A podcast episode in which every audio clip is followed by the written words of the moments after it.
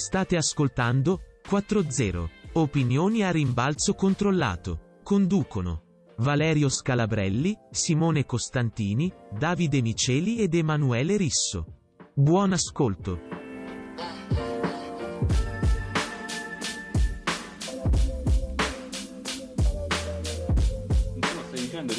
Ribadisci questo discorso de, delle cugine e dei calcio 5 live? Adesso sei pure registrato, quindi ah, ti ascolteranno in Eurovisione. Sto spacciato? ah, non no, so praticamente... se, se, questa cosa si può, di... si può condividere, per me va benissimo, cioè non so a te. No, no, ma per carità di Dio, ci mancherebbe altro. No, praticamente io, io beh, vedevo su Calcio 5 Live, era già un po' di tempo che vedevo pubblicità di album musicali, di, band, di rock band più o meno conosciute e mi incuriosiva molto sta, sto nesso tra Calcio 5 Live e la pubblicità delle rock band. Poi ho, ho scoperto certo. che il, il, proprietario della Frontiers, di questa, di questa, etichetta discografica protagonista di queste pubblicità in Calcio 5 Live, è anche il proprietario del Napoli, ex Fuori Grotta. Ed è una cosa che ho scoperto solo da poco. Senti un po', ma um, mi rivolgo a Davide. Considerando che domani, dopodomani anzi, no, domani, domani è giovedì, domani è giovedì 22, yes. e comincia la, la Coppa Italia, la grande Coppa Italia, Final 8, con una partita che è il, tes- il testa coda, letteralmente, della Serie A, ovvero un incontro che vede affrontarsi due formazioni come Pescara e Pesaro, che è Pesaro-Pescara poi, per eh, dare verità alla, alla, all'ordine del tabellone tu che sei il più grande esperto di Fulvio Collini in Italia, probabilmente nel mondo, perché ovviamente se c'è un allenatore di cui sai vita, morte e miracoli, vabbè, morte no, però sicuramente vita e miracoli, è Fulvio Collini, raccontici un po' come arriva il Pesaro a questo evento e come ci arriverà il Pescara, considerando che credo che il Pescara sia, questo è un dato che vorrei condividere, la prima in assoluto, la prima partecipante in assoluto ad essere già retrocessa in A2.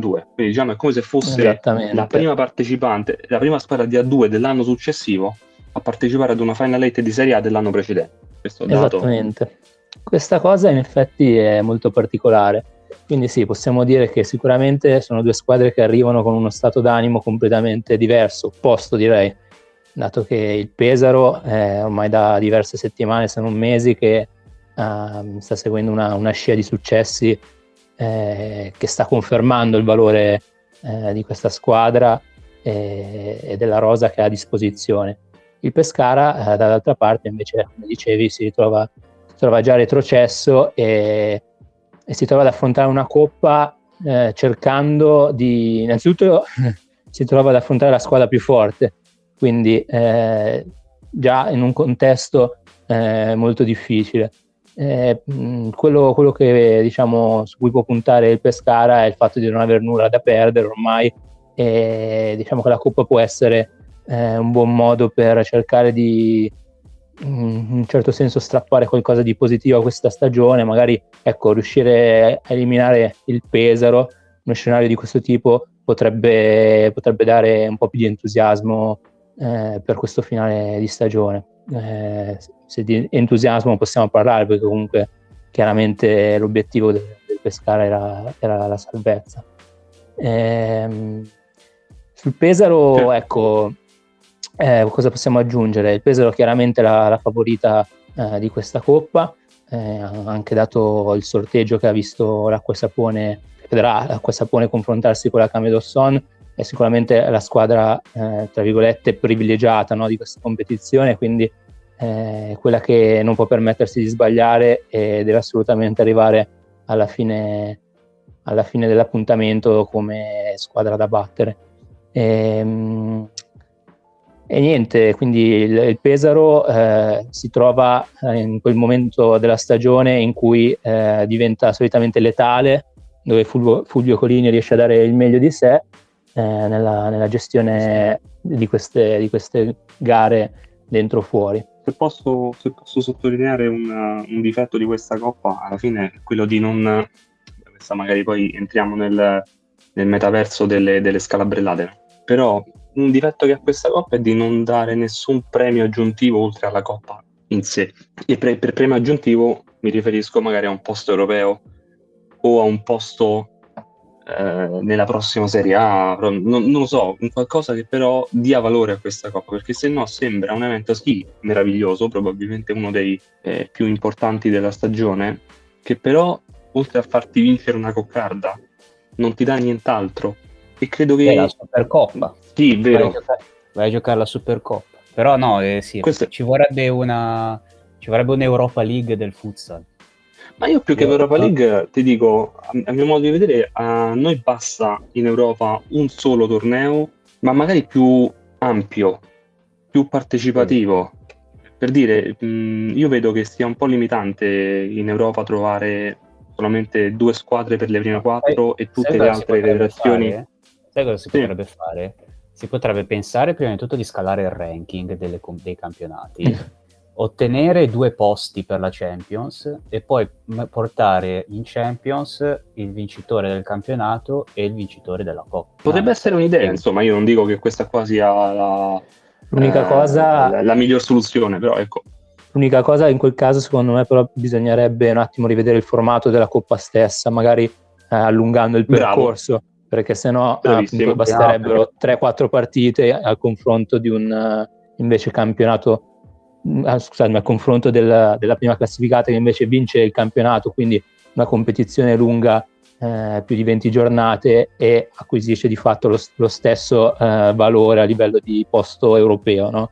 Quindi eh, quello che bisognerebbe fare in quel caso è aumentare, eh, diciamo, rendere più complicato il percorso eh, di una competizione come la Coppa.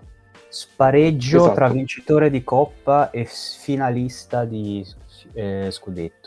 Sì, vabbè, di idee ce ne sarebbero tante, eh, ma però ecco, sono tutte buone e sicuramente sono tutte migliori quelle che abbiamo detto adesso, sono tutte migliori rispetto al formato che temo venga reintrodotto non appena ricominci la nuova stagione.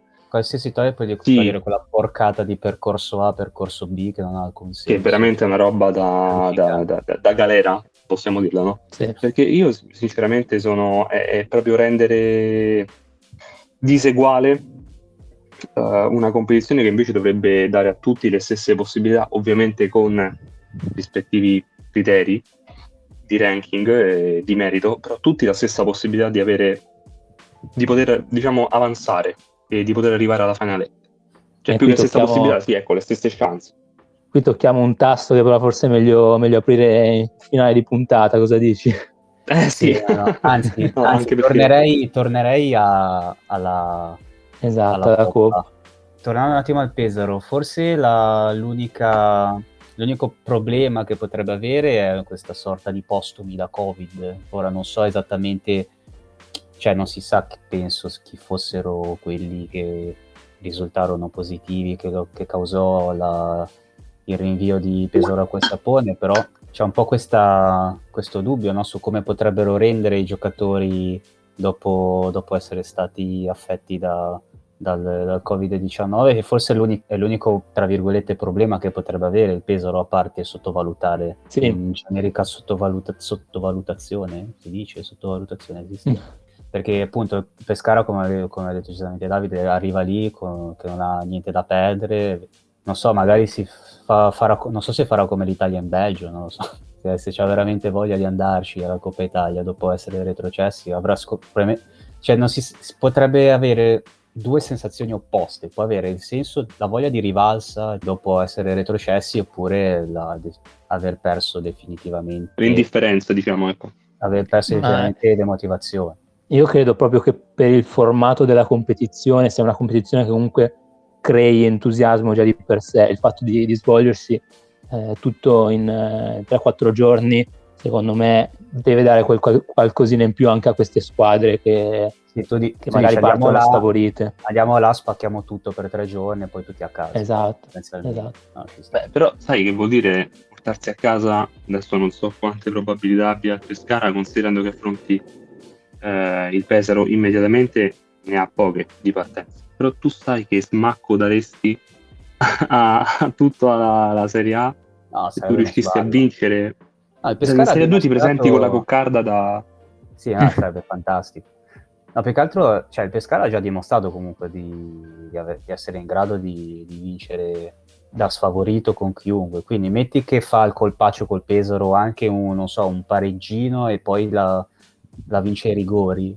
Poi in semifinale hai una, hai una squadra più che, che già... Ah, sì, io, con, Lido, io... con, Lido con Lido credo abbia sempre perso, se non ricordo male, in campionato. Sì, credo di sì. No, una partita pareggiò, l'andata pareggiò 0-0, penso l'unico 0-0 eh. della stagione fu tra Lido di Ostia L'andata pareggio, il ritorno aveva perso, però comunque le sue carte se le ha sempre giocate con tutti, quindi sì. eh, chiaramente si presenta in condizioni molto particolari a livello proprio sì.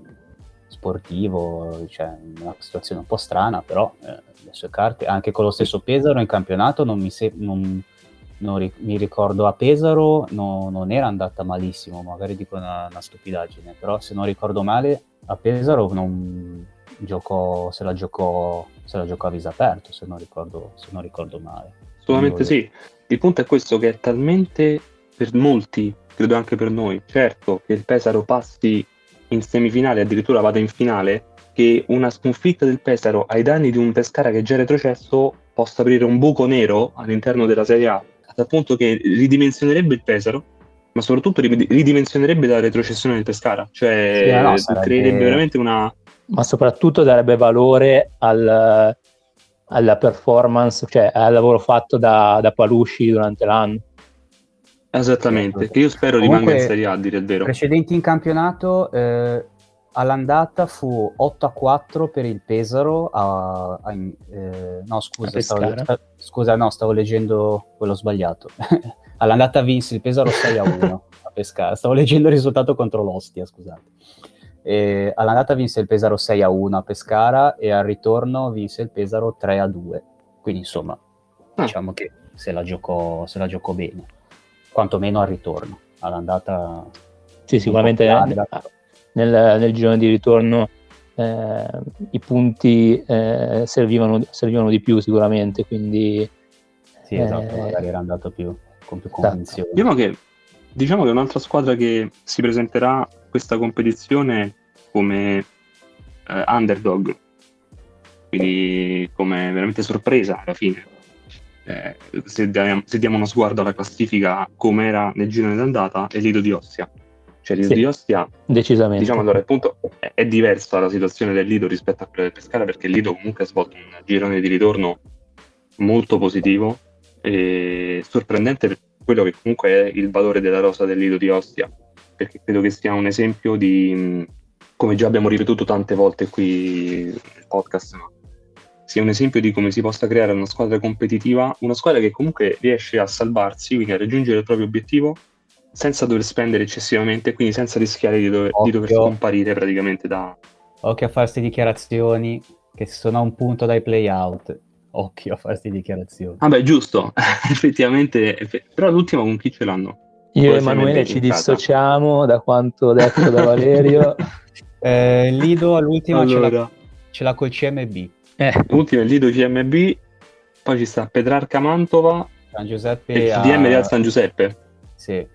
E sai che la partita più difficile è il CDM Real San Giuseppe in campionato? Eh, ma il CDM c'ha prima la Feldi, eh? C'ha il 28. Ah, prima la Feldi, vero. Feldi.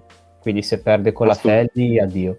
Ah, dici che è possibile. Quindi potrebbe arrivare, potrebbe arrivare a Campoligure col CDM già, già retrocesso e quindi a quel punto è una festa, secondo me, per loro. Beh, in ogni caso, comunque, dico la mia, dico la mia eh, quello che riguarda il Lido di Ostia, cioè, ha svolto il girone di ritorno molto positivo, lo ribadisco, anche perché nelle ultime 15 partite ha un rendimento da playoff. E, vabbè, diciamo che purtroppo paga il girone di andata che è stato abbastanza negativo per cui si trova a dover lottare per la salvezza anche all'ultima giornata insieme al San Giuseppe e Mantova. Credo che Lido di Ostia avrebbe voluto giocare questa coppa due settimane fa. Quello stato di forma in cui, eh, in quel momento in cui, scusate, aveva quello stato di forma in cui forse poteva battere chiunque. Adesso, eh, con questa pausa di mezzo, dobbiamo, dobbiamo vedere, dobbiamo vedere come, come, si presenteranno. Ma secondo voi mh, il CMB può essere la vera sorpresa di, di questa Coppa Italia, considerando il lavoro che ha svolto Nitti, o beh, considerando che poi adesso eh, Lido di Oste di cui abbiamo appena parlato, ma può uscire una sorpresa a tal punto da trovarci una tra Lido di Osti e CMB in finale? secondo me è, tutto è possibile, nel senso eh, è vero che Pesaro e Acqua e Sapone sono a livelli mh, stratosferici rispetto agli, agli altri, cioè no, l'ho fatto vedere in campionato, però parliamo pur sempre di una gara secca. Quindi... Secondo me, esatto, può succedere, può succedere veramente di tutto, anche perché, non so, ad esempio, Acqua e Sapone Kame eh, hanno fatto, vedere, han fatto vedere una roba assurda in campionato, con quel 10 a 9, 9 a 10.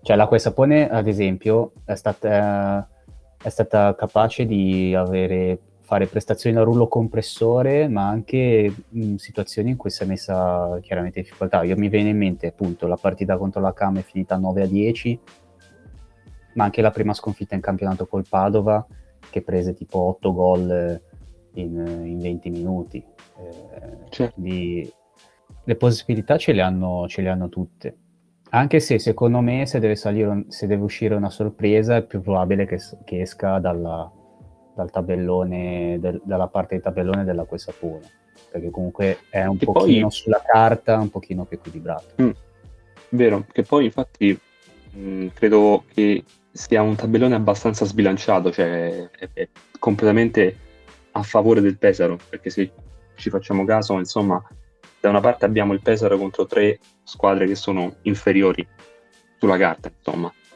eh, che sono appunto il Pescara che affronterà domani mattina e poi Lido di Ostia e CMB. Invece dall'altra parte la Questapone ha praticamente un percorso che pare la guerra in Vietnam, cioè prima deve affrontare la Kame, che è l'avversario più ostico di tutti quelli presenti, e poi la vincente del derby picentino tra Raffaele Diaboli e Sandra Bade, che comunque hanno sempre dato filo da torcere a tal punto che stesso, la stessa Felli in campionato è una delle squadre più in forma alla pari della, del Pesaro. Non proprio alla pari, diciamo che il Pesaro rimane un rullo compressore. È sicuramente la seconda squadra più in forma del, del campionato ad oggi. Per cui, ecco, forse mh, gli occhi puntati saranno tutti su, sull'acqua e sapone. Perché eh, è la partita... Vai Davide. No, è vero quello che dici. Secondo me, ehm, più che altro a fare la differenza è proprio il primo turno, eh, il fatto che ci sia subito una Sapone Kame, perché se ci fosse stata la Kame, diciamo, inserita nell'altra parte del, eh, del tabellone, giocandosi, eh, giocando con eh, il lido di Ostia, diciamo, invece che il signor Prestito, avremmo avuto sicuramente un torneo più equilibrato in ogni, in ogni partita. Vediamo, vediamo sicuramente, me sicuramente uscirà qualche sorpresa, sono, sono quasi sicuro. Parliamo un attimo del, del, del derby picentino, che io l'ho, l'ho, ribattezzato derby picentino perché è bellissimo, cioè, a me piace dare, a proposito di comunicazione del futsal, a me piace dare un nome a queste rivalità. Cioè per me chiamare ogni incontro tra squadre campane derby campane è una cazzata. Cioè non esiste, scusate, eh, insomma, a me Raffaele di Eboli e Real San Giuseppe non ci sta un derby. Tra Real San Giuseppe e Sandra Bade non ci sta un derby, invece tra Feldi e Sandra Bade ci sta il derby, perché c'è proprio una rivalità tra le città, che sono Avellino e Salerno, perché Eboli in, si trova in provincia di Salerno e perché storicamente ci sta questo, questa rivalità tra due città divise da, se non sbaglio, lo cerco al volo, dai Monti Picentini, che dividono le, le città di Salerno e di Avellino. Ragazzi, derby picentino. Ma a parte questo, Ce ne parla Davide di questo derby, che sarà uno dei, degli incontri più attesi della, della, competizione, anche perché si parte subito col botto nella parte bassa del tabellone. Ah sì, sicuramente perlomeno per le, per le due squadre è una partita sentitissima, come, come giustamente detto. Eh, arrivano due squadre che eh, sicuramente partono qualche, qualche gradino sotto rispetto alle contendenti principali però sono comunque eh, due squadre con uh, dei roster veramente, veramente forti. Forse più equilibrato quello della Sandrabate, con, uh, almeno lo, lo, trovo più completo per quanto mi riguarda, e invece la, la Feldieboli mi sembra una squadra che soprattutto nelle ultime giornate ha giocato con uh, due quartetti ben identificati e mi viene da dire squilibrati ovvero un quartetto formato da eh, Patias, Luisigno, eh, Romano e, e Grello e, il secondo quartetto con altri giocatori un po' meno, eh, un po meno importanti. Eh, sicuramente è una, una partita eh, da 1x2, eh, può, può accadere qualsiasi cosa. Eh, non saprei, non saprei voi chi vedete, chi vedete avvantaggiato in questa, in questa partita. Ma io leggevo che nella, nella, eh, nella Sandra Batte mancherà Fantesele Ah, eh, perfetto. allora c'è da fare Valerio. Non so, poi magari, però io leggevo, diceva, diceva Calcio 5 Live che, nella, che, che Fantasere giocherebbe in un'eventuale semifinale. Non so se per, per squalifica o non, non, questo lo ignoro. Però leggevo che, che mancherà Fantasere, che, che, è una, che, una, che una, sarebbe un'assenza abbastanza, abbastanza eh importante. Sì poi vabbè, sì, si è sì, visto sì. nella finale di Serie 2 che anche con le assenze può, può, succe- può succedere di tutto. Eh. Quindi... Sai che io non so dove tu abbia trovato queste, queste informazioni, perché eh... le sto cercando anche io. Lo so che tu hai eh... i contatti buoni. No, ma... è Calcia 5, Calcia 5 Magazine. Ah, il magazine, ah. eccolo qua. Ah. Dedicato alla Final Esiste un magazine? Esiste un magazine dove tra l'altro ho visto le pubblicità della Frontiers. Eh, quello eh, proprio lì, infatti. Eh, Ma infatti poi vorrei, vorrei, che approfondissi un attimo questo tuo processo di ricerca che ti ha portato a, a dedurre ecco, quanto, quanto ci hai detto in apertura. No, io sostanzialmente, io sostanzialmente voglio, mi informo, ogni tanto mi informo sui proprietari e presidenti delle squadre per capire da dove vengono i soldi che spendono. Ah, okay. e quindi mi, mi, informo un po' su, su, sulle, su, insomma, sulle aziende. Fai la guardia, fai la guardia diciamo. No, no, è, il, il, protettore del nostro campionato. È un, lavoro, è un lavoro, di ricerca e di informazione, scusate. Come... Ma sei il nostro, sei il nostro Sigfrido Ranucci? Sì, e poi faccio il report su, sui vaccini pure io. no, vabbè, ma comunque ti dico, eh, ho notato adesso che Fantasele mancherà e mm, secondo me sarà una perdita pesante per, per la Sandra Bate. Senza di lui parti forse con un gradino, un gradino sotto rispetto alla Fel di Eboli per quello che è stato il rendimento in campionato de, degli ebolitani.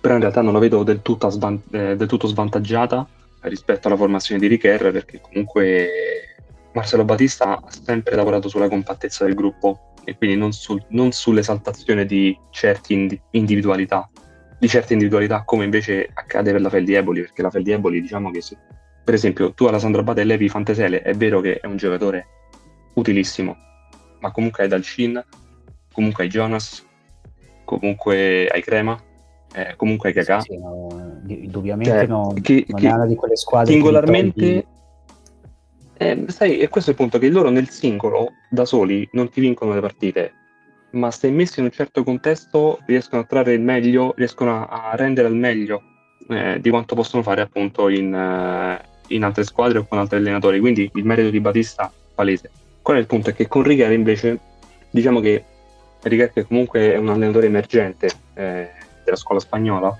ma se tu dovessi togliere a Righer uno tra Grello, Patias e Luisinho, comincia un po' a traballare questo, questo castello che ha creato. Per questo, per questo ti dico che, che, c'è una gestione dei, dei, quintetti o dei quartetti, come vogliamo definirli, un po' squilibrata. Io ho notato questo nelle, nelle ultime partite, diciamo, da quando si è formato questo blocco con, uh, con l'arrivo di Grello e, e Patias. Sì, perché per, sì, Patias si è presentato in uno stato di forma pazzesco. Pazzesco, sì evidentemente ha spostato gli equilibri all'interno, all'interno sono delle... 14 gol in 10 partite. Eh, no, io devo essere sincero uno come Fatias me lo porterei sempre in nazionale. Cioè è vero che bisogna fare una rivoluzione ma la rivoluzione è eh ma fai... noi non cambiamo mai qua. Come facciamo ad andare avanti Valerio? Insomma come posti come pivot non sono tantissimi sì no infatti pe- penso sia l'unico ruolo dove siamo copertissimi è ah, vero, dai, anche, importa, eh. anche importa, dai. Sì, beh, diciamo, tra quelli diciamo che corrono. Che ok, sì. Sì, no, come pivot una volta che... Cioè, quest'anno Japa è intoccabile, secondo me.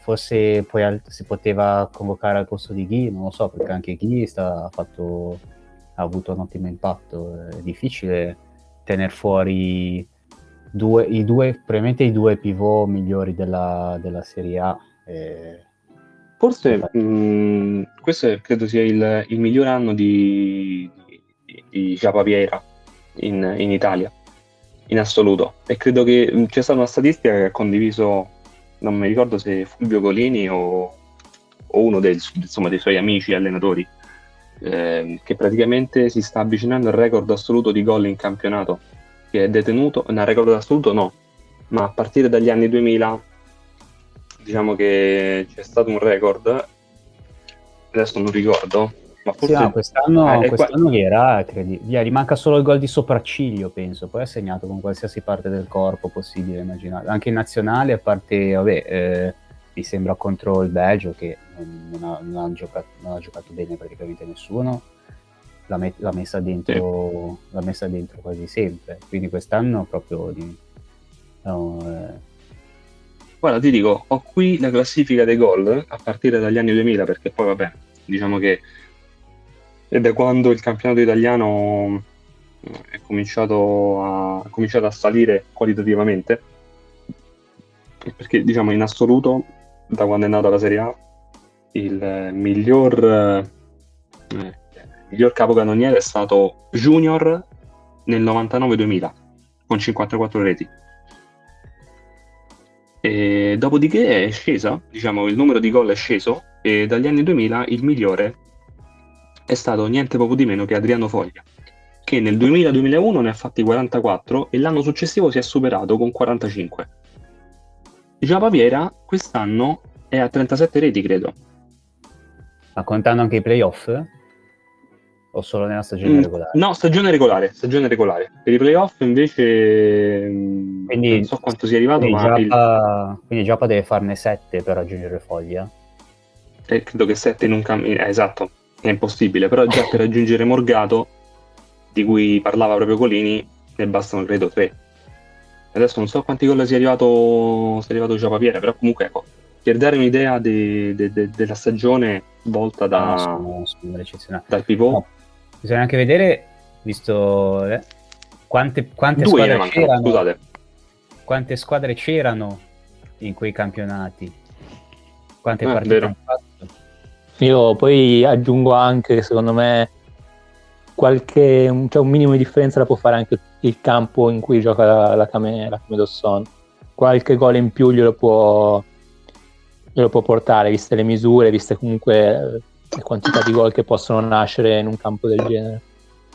Ma voi sareste favorevoli a, a campi come quello della Camedosson o preferite il 40-20? No. Vabbè, 40. 40-20. dai, cioè... su, dai, su, Vale, parla del campo della Tombesi Ortona, dai, che lo so. Lo eh, so dici, eh, sono, sono, passati tipo 8 puntate e non ce la faccio più a resistere. Però, di... Non hai ancora parlato del campo della Tombesi Ortona, dai, su. allora, io adesso invito chiunque ci sta ascoltando, ma soprattutto voi, ad andare a prendere il... Dio, che, che partita era? Coppa della Divisione del 2019, credo, o del 2018. La partita tra, e c'era ancora Dino Perez, la partita tra Tombesi Ortone e Questapone, terminata 9 a 8 per eh, quelli che erano campioni d'Italia all'epoca, ovvero la Questapone, ma una partita in cui praticamente eh, non, non, esistevano transizioni perché tu dall'area tua potevi tirare una saetta e centrare la porta, era una partita bellissima. Finito 9 a 8 come, come piacciono a, a, certi spagnoli, ma, ma testa a parte di scherzi, quel campo può essere un campo di queste dimensioni secondo me potrebbe essere molto utile per le categorie base.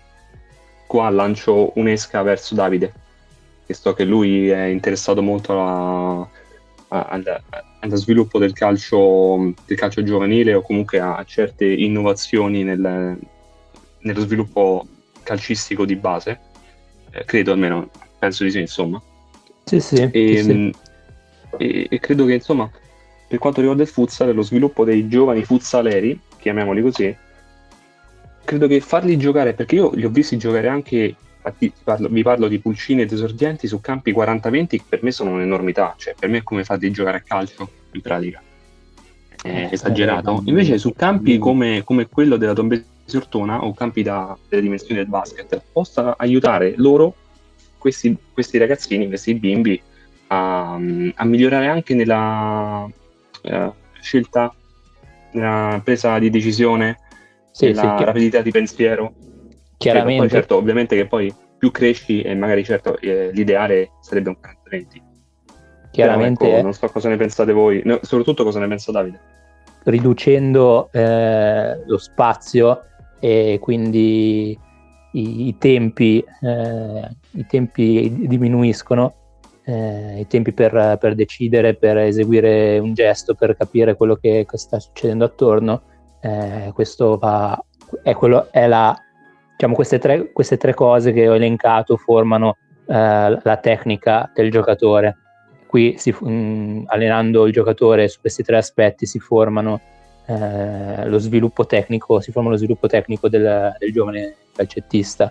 Eh, questo è il motivo per cui eh, nel calcio eh, si, si, tende a ridurre a, fare i cosiddetti small side games, eh, questo perché il futsal è uno sport che a sua volta eh, può essere d'aiuto a sviluppare giovani calciatori, inteso come calcio a 11. Insomma, eh, chiaramente eh, aumentando quello che, sono, il, quello che è il contatto palla, eh, quindi il contatto bambino-palla, eh, va sicuramente a migliorare eh, le qualità tecniche di un, di un giovane calciatore. Ti lancio una, ti lancio una provocazione al riguardo, no? tu hai parlato prima di, anche del futsal come eh, strumento di sviluppo per giovani calciatori, ma ti dico, per le fasce d'età esordienti e pulcini, è normale poter parlare di futsal e calcio? O sarebbe più utile creare magari uno, una, una, sorta di disciplina ibrida affinché il, non si parli né di futsal né di calcio, ma semplicemente di uno, di uno sport che aiuti entrambi a sviluppare Uh, perché il futsal ovviamente ha, ha, delle sue caratteristiche diverse dal calcio, quindi si parla di futsal non soltanto in materia di, di spazi, di tecnica, ma anche e soprattutto di tattica, che è diversa dal calcio, anche se certi principi sono, possono essere simili. Mentre per un bimbo, credo che più che apprendere la tattica presente nel, nel futsal, tattica collettiva ovviamente, ma anche eh, tattica individuale, sia molto più importante la relazione con la palla in un determinato sì. spazio. Poi non so adesso cosa ne pensi tu. Sì, eh, chiaramente, allora, mh, mm, poi dipende sempre il, qual è il contesto finale in cui noi vogliamo, eh, per cui noi vogliamo preparare il, il bambino. Però eh, volendo andare a, a prendere ent- entrambi gli scenari, eh, quindi entrambe le possibilità, o futsal o calcio a 11, eh, per prima cosa eh, un calciatore deve, deve imparare quelle che sono eh, le caratteristiche individuali, quindi le, le, le abilità tecnico-tattiche individuali. Prima, come prima cosa si, si, si, parte da quello. Poi successivamente si introducono i, i contesti eh, collettivi partendo magari dalla eh, relazione con eh, un numero di compagni ridotto e quindi si può parlare di calcio a 3, calcio a 5, calcio a 7, ma eh, io penso, poi dipende, ci sono mille filosofie a riguardo che, che la vedono in maniera diversa, quindi c'è chi, chi ritiene eh, che invece eh, si, debba, si, debba, mettere il bambino subito in, in un contesto globale, no? Eh, cercare di eh, metterlo subito nella difficoltà e poi, e poi lasciare che sia lui a trovare le soluzioni eh, quindi in un contesto partita come può essere 5 contro 5 fin dall'inizio. Eh, io, io, credo invece che comunque deb- si debba affrontare questa, questa, questione in maniera più procedurale, quindi partendo da, appunto dalle caratteristiche, eh, dalle abilità eh, individuali, eh, quindi parlando addirittura se si, può, se si può definire calcio a uno, nel senso quelle che sono eh, appunto le, le, capacità tecniche individuali del, del, giovane calciatore, del bambino. Pensiamo anche al formato del futsal, dell'altro futsal, no? del futsal della AMF, che è un futsal diverso rispetto a quello che si pratica con il codice FIFA e che credo che paradossalmente possa essere molto più utile per categorie come pulcini ed esordienti perché se ci fate caso è un futsal giocato però con le rimesse laterali con le mani, con il portiere che non può superare la metà campo, con varie, con varie regole che sono diverse dal futsal della FIFA e vedendolo praticato, adesso non so, tu Davide poi l'hai praticato, sei il più grande esperto italiano di futsal MF, immagino. Con tre partite, sì. Con tre partite giocate. Però eh, ecco, anche due gol, eh, due gol di pregevole fattura direi. Vabbè no, poi magari un giorno ci manderai gli highlights eh, se, se sì, riuscirei sì. a trovarli. Ma, ma, credo che sia un tipo di futsal che sia diverso, un po' diverso dal futsal uh, della FIFA, e che possa però essere utile sia per chi vuole seguire un percorso calcistico sia per chi vuole seguire un percorso del futsal dell'altro codice. Cioè adesso non so, eh, tu, tu, ne sai sì, meglio sì. di me riguardo questo futsal della MF.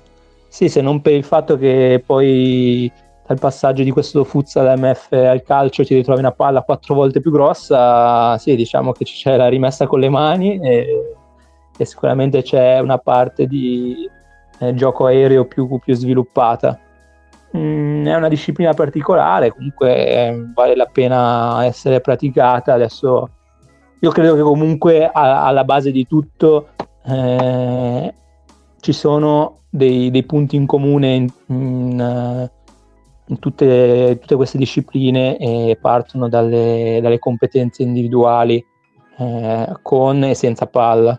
Prima ho parlato di tecnica e tattica, ma eh, chiaramente il discorso non Mm, non è solamente ridotto a quando si, ha, si, è in possesso della palla, ma anche quando la palla magari ce l'ha un compagno o addirittura quando la palla ce l'ha un avversario e allora eh, devo, devo, saper marcare, devo saper fare un intervento, insomma. Credo, credo che la base di tutto, eh, la base di questa piramide dello sviluppo del, del giovane calciatore ci siano le competenze individuali. Eh, ma invece a te ti volevo interpellare perché comunque c'è sempre questo. Poi... No, no, no, su... no, più che su questioni tecniche, ma su una questione che, di cui abbiamo parlato io e te in privato in passato, ovvero una questione comunicativa, del fatto che se magari la UEFA invece che focalizzarsi su ex su, su calciatori che hanno passato magari un anno, due anni, tre anni nel futsal, invece che su questo si focalizzasse magari su, su, su attuali interpreti del futsal, forse nostra disciplina potrebbe giovarne molto di più, potrebbe sai, io credo che ci sia proprio un problema di comunicazione riguardo il futsal, come viene gestito per quanto riguarda gli eventi, quantomeno in Italia, però anche in Europa vedo che la UEFA fa poco e niente, cioè alla fine fa il minimo indispensabile. Ma poi soprattutto per parlare di, di futsal, chi il futsal non lo conosce, si prendono come esempi i, i calciatori, quando in realtà magari il futsal che hanno praticato loro, se lo hanno praticato poi tra l'altro, perché parto subito, vuol dire che Messi e Ronaldo non hanno mai giocato a futsal. Mai, proprio mai. Cioè, questo è documentato. Però il futsal che hanno praticato quelli come Neymar è un futsal un po' diverso rispetto a quello che poi praticano gli adulti. Per cui magari c'è il rischio di, di venderlo come se fosse uno sport per bimbi o, o l'alternativa scarsa del calcio. Te non so che ne pensi, Ema, a riguardo. Ma io cercherò di contenermi perché quando si parla di Neymar associato al futsal tendo a impazzire secondo me è assolutamente paradossale voler eh, promuovere o diffondere uno sport prendendo come esempi giocatori di un altro sport. E l'idea di quando vedo giocate a futsal perché Neymar ha giocato a futsal, guardate come è arrivato Neymar, lo trovo assolutamente controproducente e semplicemente assurdo cioè, non, non, trovo, non, non, c'è nessun senso. Cioè, se, un, se, siamo, se, vogliamo promuovere il futsal come sport eh, a sé stante, indipendente, non ha senso prendere figure che magari hanno giocato a futsal, buon per loro, perché vuol dire che lo conoscono e sanno cos'è, ma poi hanno scelto un'altra strada.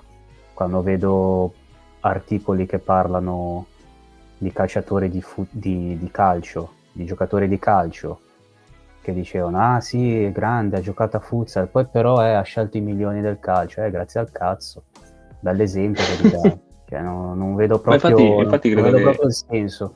credo che il problema qui stia proprio nel, nel, fatto che alla fine nel futsal non ci sia tutta questa patina di, di, di fama e di, di, popolarità e quindi di celebrità di cui gode il calcio e di cui, di cui godono i, i calciatori che se ah, un bimbo tu dici preferisci il calcio o il futsal, cioè il bimbo è attratto da, del luccichio. più che altro cercare, diciamo, cercare, di attirare, cercare di attirare, di cercare, appass- cioè non, non, non, cercare appassionati, cercare di attirare la gente, interessare verso il futsal per cosa? Come, e dai come immagine, come scopo, come punto finale il calciatore che guadagna miliardi giocando un altro sport. No, è assolutamente... Se si lavora per, per il calcio, se si vuole pensare come strumenti, cioè come modo per eh, promuovere, non so, una scuola calcio, un, una squadra di calcio, se si lavora per il calcio, bravi voi, però se tu hai in mente il futsal come sport, sei, una, sei un club di futsal, sei un allenatore di futsal, sei un giocatore di futsal e come esempio mi prendi un, un giocatore di un altro sport, non ha assolutamente senso. Cioè a me piace il ping pong e vi dico guardate quanto è bravo Federer. O, no, certo, certo. Penso a me sia... piace un sacco il rugby, guardate, quant- guardate quanto è bravo Aaron Rodgers o l'altro Tom Brady. non, ha, non, ha, senso, non ha alcun senso. Vero, vero, vero. Eh, riguardo questo discorso, poi tra l'altro cerco di, di creare un gancio con, con il, l'argomento Superlega. Voglio coinvolgere Davide, ehm, perché poi vediamo la puntata. Perché credo ecco cerchiamo, che cerchiamo, dei... di essere, cerchiamo di essere brevi quanto l'esistenza della Superlega, però. Ok, va benissimo. No, più che altro perché ecco, il, c'è un problema, abbiamo detto c'è un problema di comunicazione con il futsal. A quanto pare ci sta anche nel calcio. E, e c'è stato con la Superlega questo problema di comunicazione. E, e poi tra l'altro su, su Twitter ho letto anche di gente del futsal che ha tirato in ballo la Superlega per dire quanto sarebbe figa una, una Superlega del futsal, roba che credo che in realtà sia, sia l'ultimo pensiero a cui dovremmo tenere conto nel futsal. Davide, tu che ne pensi di questa Superlega? Di questa Superlega, insomma, di quello che sarebbe potuto essere la Superlega, ma soprattutto se tu hai mai pensato a qualcosa di simile per il futsal, che sia in Europa o che sia anche in Italia? Premetto che eh, non c'è stato proprio proprio il tempo materiale di poterci riflettere, riflettere su e avere una reazione. Anche il tempo eh, di metabolizzarlo. Esatto, esatto. Eh, quindi boh, eh, fino a ieri ero molto confuso, ho detto ma devo, devo prendere diciamo una, una, parte, ma quanto pare non, non è servito, non, non sarebbe servito. E, ehm, no, io credo che noi del mondo futsal eh, l'unica riflessione che possiamo fare da tutto quello che è uscito può essere, ma non è, non è obbligatorio, diciamo, è appunto sul, sui formati delle, delle, competizioni, visto che comunque eh, anche quest'anno la, la, nostra Champions ha cambiato formato. L'unica riflessione che possiamo fare è appunto su, sul formato e su come rendere eh, più, più, interessante senza andare a snaturare eh, lo sport Mm, io, come ho già detto prima, eh, sono m- molto a favore delle competizioni a eliminazione diretta e facendo, prendendo l'esempio del, della partita del Pesaro contro, contro la, l'Ax, eh, credo... L'Access. L'Access, sì, scusate. Eh, no, non, vabbè, non ho studiato francese. Non ho studiato francese. no, no, è che in realtà ti stavo parlando, ma avevo il microfono spento e ho detto tipo sei volte Access, ma senza, farmi, senza farmi ascoltare. Ok. E, ehm, che non è stata una partita be- bella, non è stata una bella partita dal punto di vista tecnico, però eh, il contesto, il fatto che si giocasse in gara secca, eh, secondo me ha comunque dato quel, quelle emozioni eh, che invece i singoli hanno, i singoli in campo non hanno, non hanno magari eh, messo in mostra. Quindi ecco, l'unico discorso che mi viene da fare, ecco, come parallelismo, visto che comunque non, non possiamo sicuramente eh, fare alcun tipo di, di, riflessione dal punto di vista eh, economico e gestione eh, dei, dei, soldi che girano, perché parliamo completamente di due cose diverse. Eh, io credo, ecco, l'unica cosa, l'unica cosa, su cui magari può valere la pena riflettere è appunto sul, sul tipo di competizione e sulle sulle competizioni in senso generale. Tu Emma, che, che pensiero hai a riguardo? Ma sinceramente a, a me per come per il livello di coinvolgimento che provo in questo momento verso lo sport del calcio, a me in tutta questa vicenda mi interessava solo il dramma, cioè il, di cosa comportasse per lo sport, eccetera, non, non, mi ha, non, non, non ci ho proprio minimamente pensato. Mi interessava vedere tutti i vari risvolti. Purtroppo è stata una miniserie, cioè io mi aspettavo una serie un So, diciamo un episodio non... pilota, un episodio sì, pilota che è andato male. No, è stata tipo, sì, boh, io mi aspettavo una serie tv. Ma nemmeno un trailer è stato, un trailer completa. di un film tipo, tipo, è stato un trailer ah. alla Maccio Capatonda, no? No, è stata una fiction, cioè di quelle tipo due o tre puntate, due o tre ore a botta e fine. È stata molto intensa, però diciamo che mi aspettavo qualcosa di più. Mentre a diciamo livello è, sportivo... È stato tipo eh, Bandersnatch di, di Black Mirror, non so se avete presente. Tentativo fallimentare, ecco. Sì, è stata una puntata che potrebbe essere considerata come una puntata di Black Mirror. No, a livello poi sportivo, il concetto di, secondo me il concetto di Superlega al futsal, secondo me è ancora, cioè veramente, non è minimamente considerabile allo stato attuale, perché siamo a malapena considerati in generale. L'idea della Superlega nel calcio è venuta per questioni, cioè è venuta dopo un'evoluzione a livello mediatico, a livello economico, cioè che, che col futsal non ha nulla a che vedere. Secondo me non, ha, non è un'idea considerabile per, per, per, per, altri sport che non siano il calcio, quantomeno in Europa, ecco, secondo me. Non... No, comunque sì, io penso io sposo il discorso che ha, che ha, fatto Davide sul fatto che la Superlega magari ecco, non, è, non, è, applicabile nel futsal, come hai detto anche tu, però credo che eh, la riforma dovuta per motivi di Covid, ecco, per motivi sanitari, che è stata attuata in questa stagione sia un punto di partenza per creare un formato più attrattivo, ah, sì, più commercializzabile sì. anche No, se vogliamo parlare riform- di una riforma della Champions eh, attuale del futsal, eh, sono, cioè, sono, d'accordo che non mi piaceva il formato prece- prima di quest'anno e non mi è del tutto piaciuto neanche quello di, quello di, di quest'anno, nel senso, secondo me un formato solo eliminazione diretta è un po' troppo. Questo è vero. Le squadre, è vero. le squadre più deboli, il campione di una nazione meno di una lega, di un campionato minore, si, dov- si, deve fare una trasferta magari di chilometri e chilometri per giocare magari una partita, prendere anche un'imbarcata, non, non mi piace molto. Io sarei più favorevole magari per l'introduzione della, delle, cioè il mantenimento degli scontri diretti, magari che ne so, fai dai sedicesimi o dagli ottavi, mantenere la Final 8 perché secondo me è molto meglio di una Final 4 e esatto. però, però, lasciare un gironcino, quantomeno fare, non so, preliminari e, e main round eh, con i gironcini. Io li recupererei in quel senso lì, perché sono, secondo me sono un ottimo modo per permettere alle squadre più deboli di giocare almeno due o tre partite all'anno in un contesto internazionale. Vabbè ragazzi, siamo arrivati a fine puntata, anche perché è durata veramente tanto, più del previsto, ma ne è valsa la pena perché insomma abbiamo un po' toccato vari, vari punti, vari argomenti, vari campi anche. Però chiudiamo con un pronostico riguardo la, la Coppa Italia. Pronosticone. Chi, chi, vincerà questa Coppa Italia? Chi sarà sulla la finale, sulla chi finale. Sarà... Le finaliste, dai. Ah, giusto. Vabbè, le due finaliste, quindi chi sarà anche la sorpresa e chi la delusione. Ma secondo me tanti discorsi poi alla fine peserà questa pure. Ah, tu sei proprio per spezzare ogni tipo di emozione. No, io invece penso a un Pesaro Feldi Eboli. Mm, e allora io dico, no, dovrei dire qualcosa di diverso, però no, dico Pesaro, Pesaro Kame, dai, Pesaro Kame. Anche io se posso... occhio alla CMB, eh. occhio, occhio al CMB di, di Lorenzo Nitti.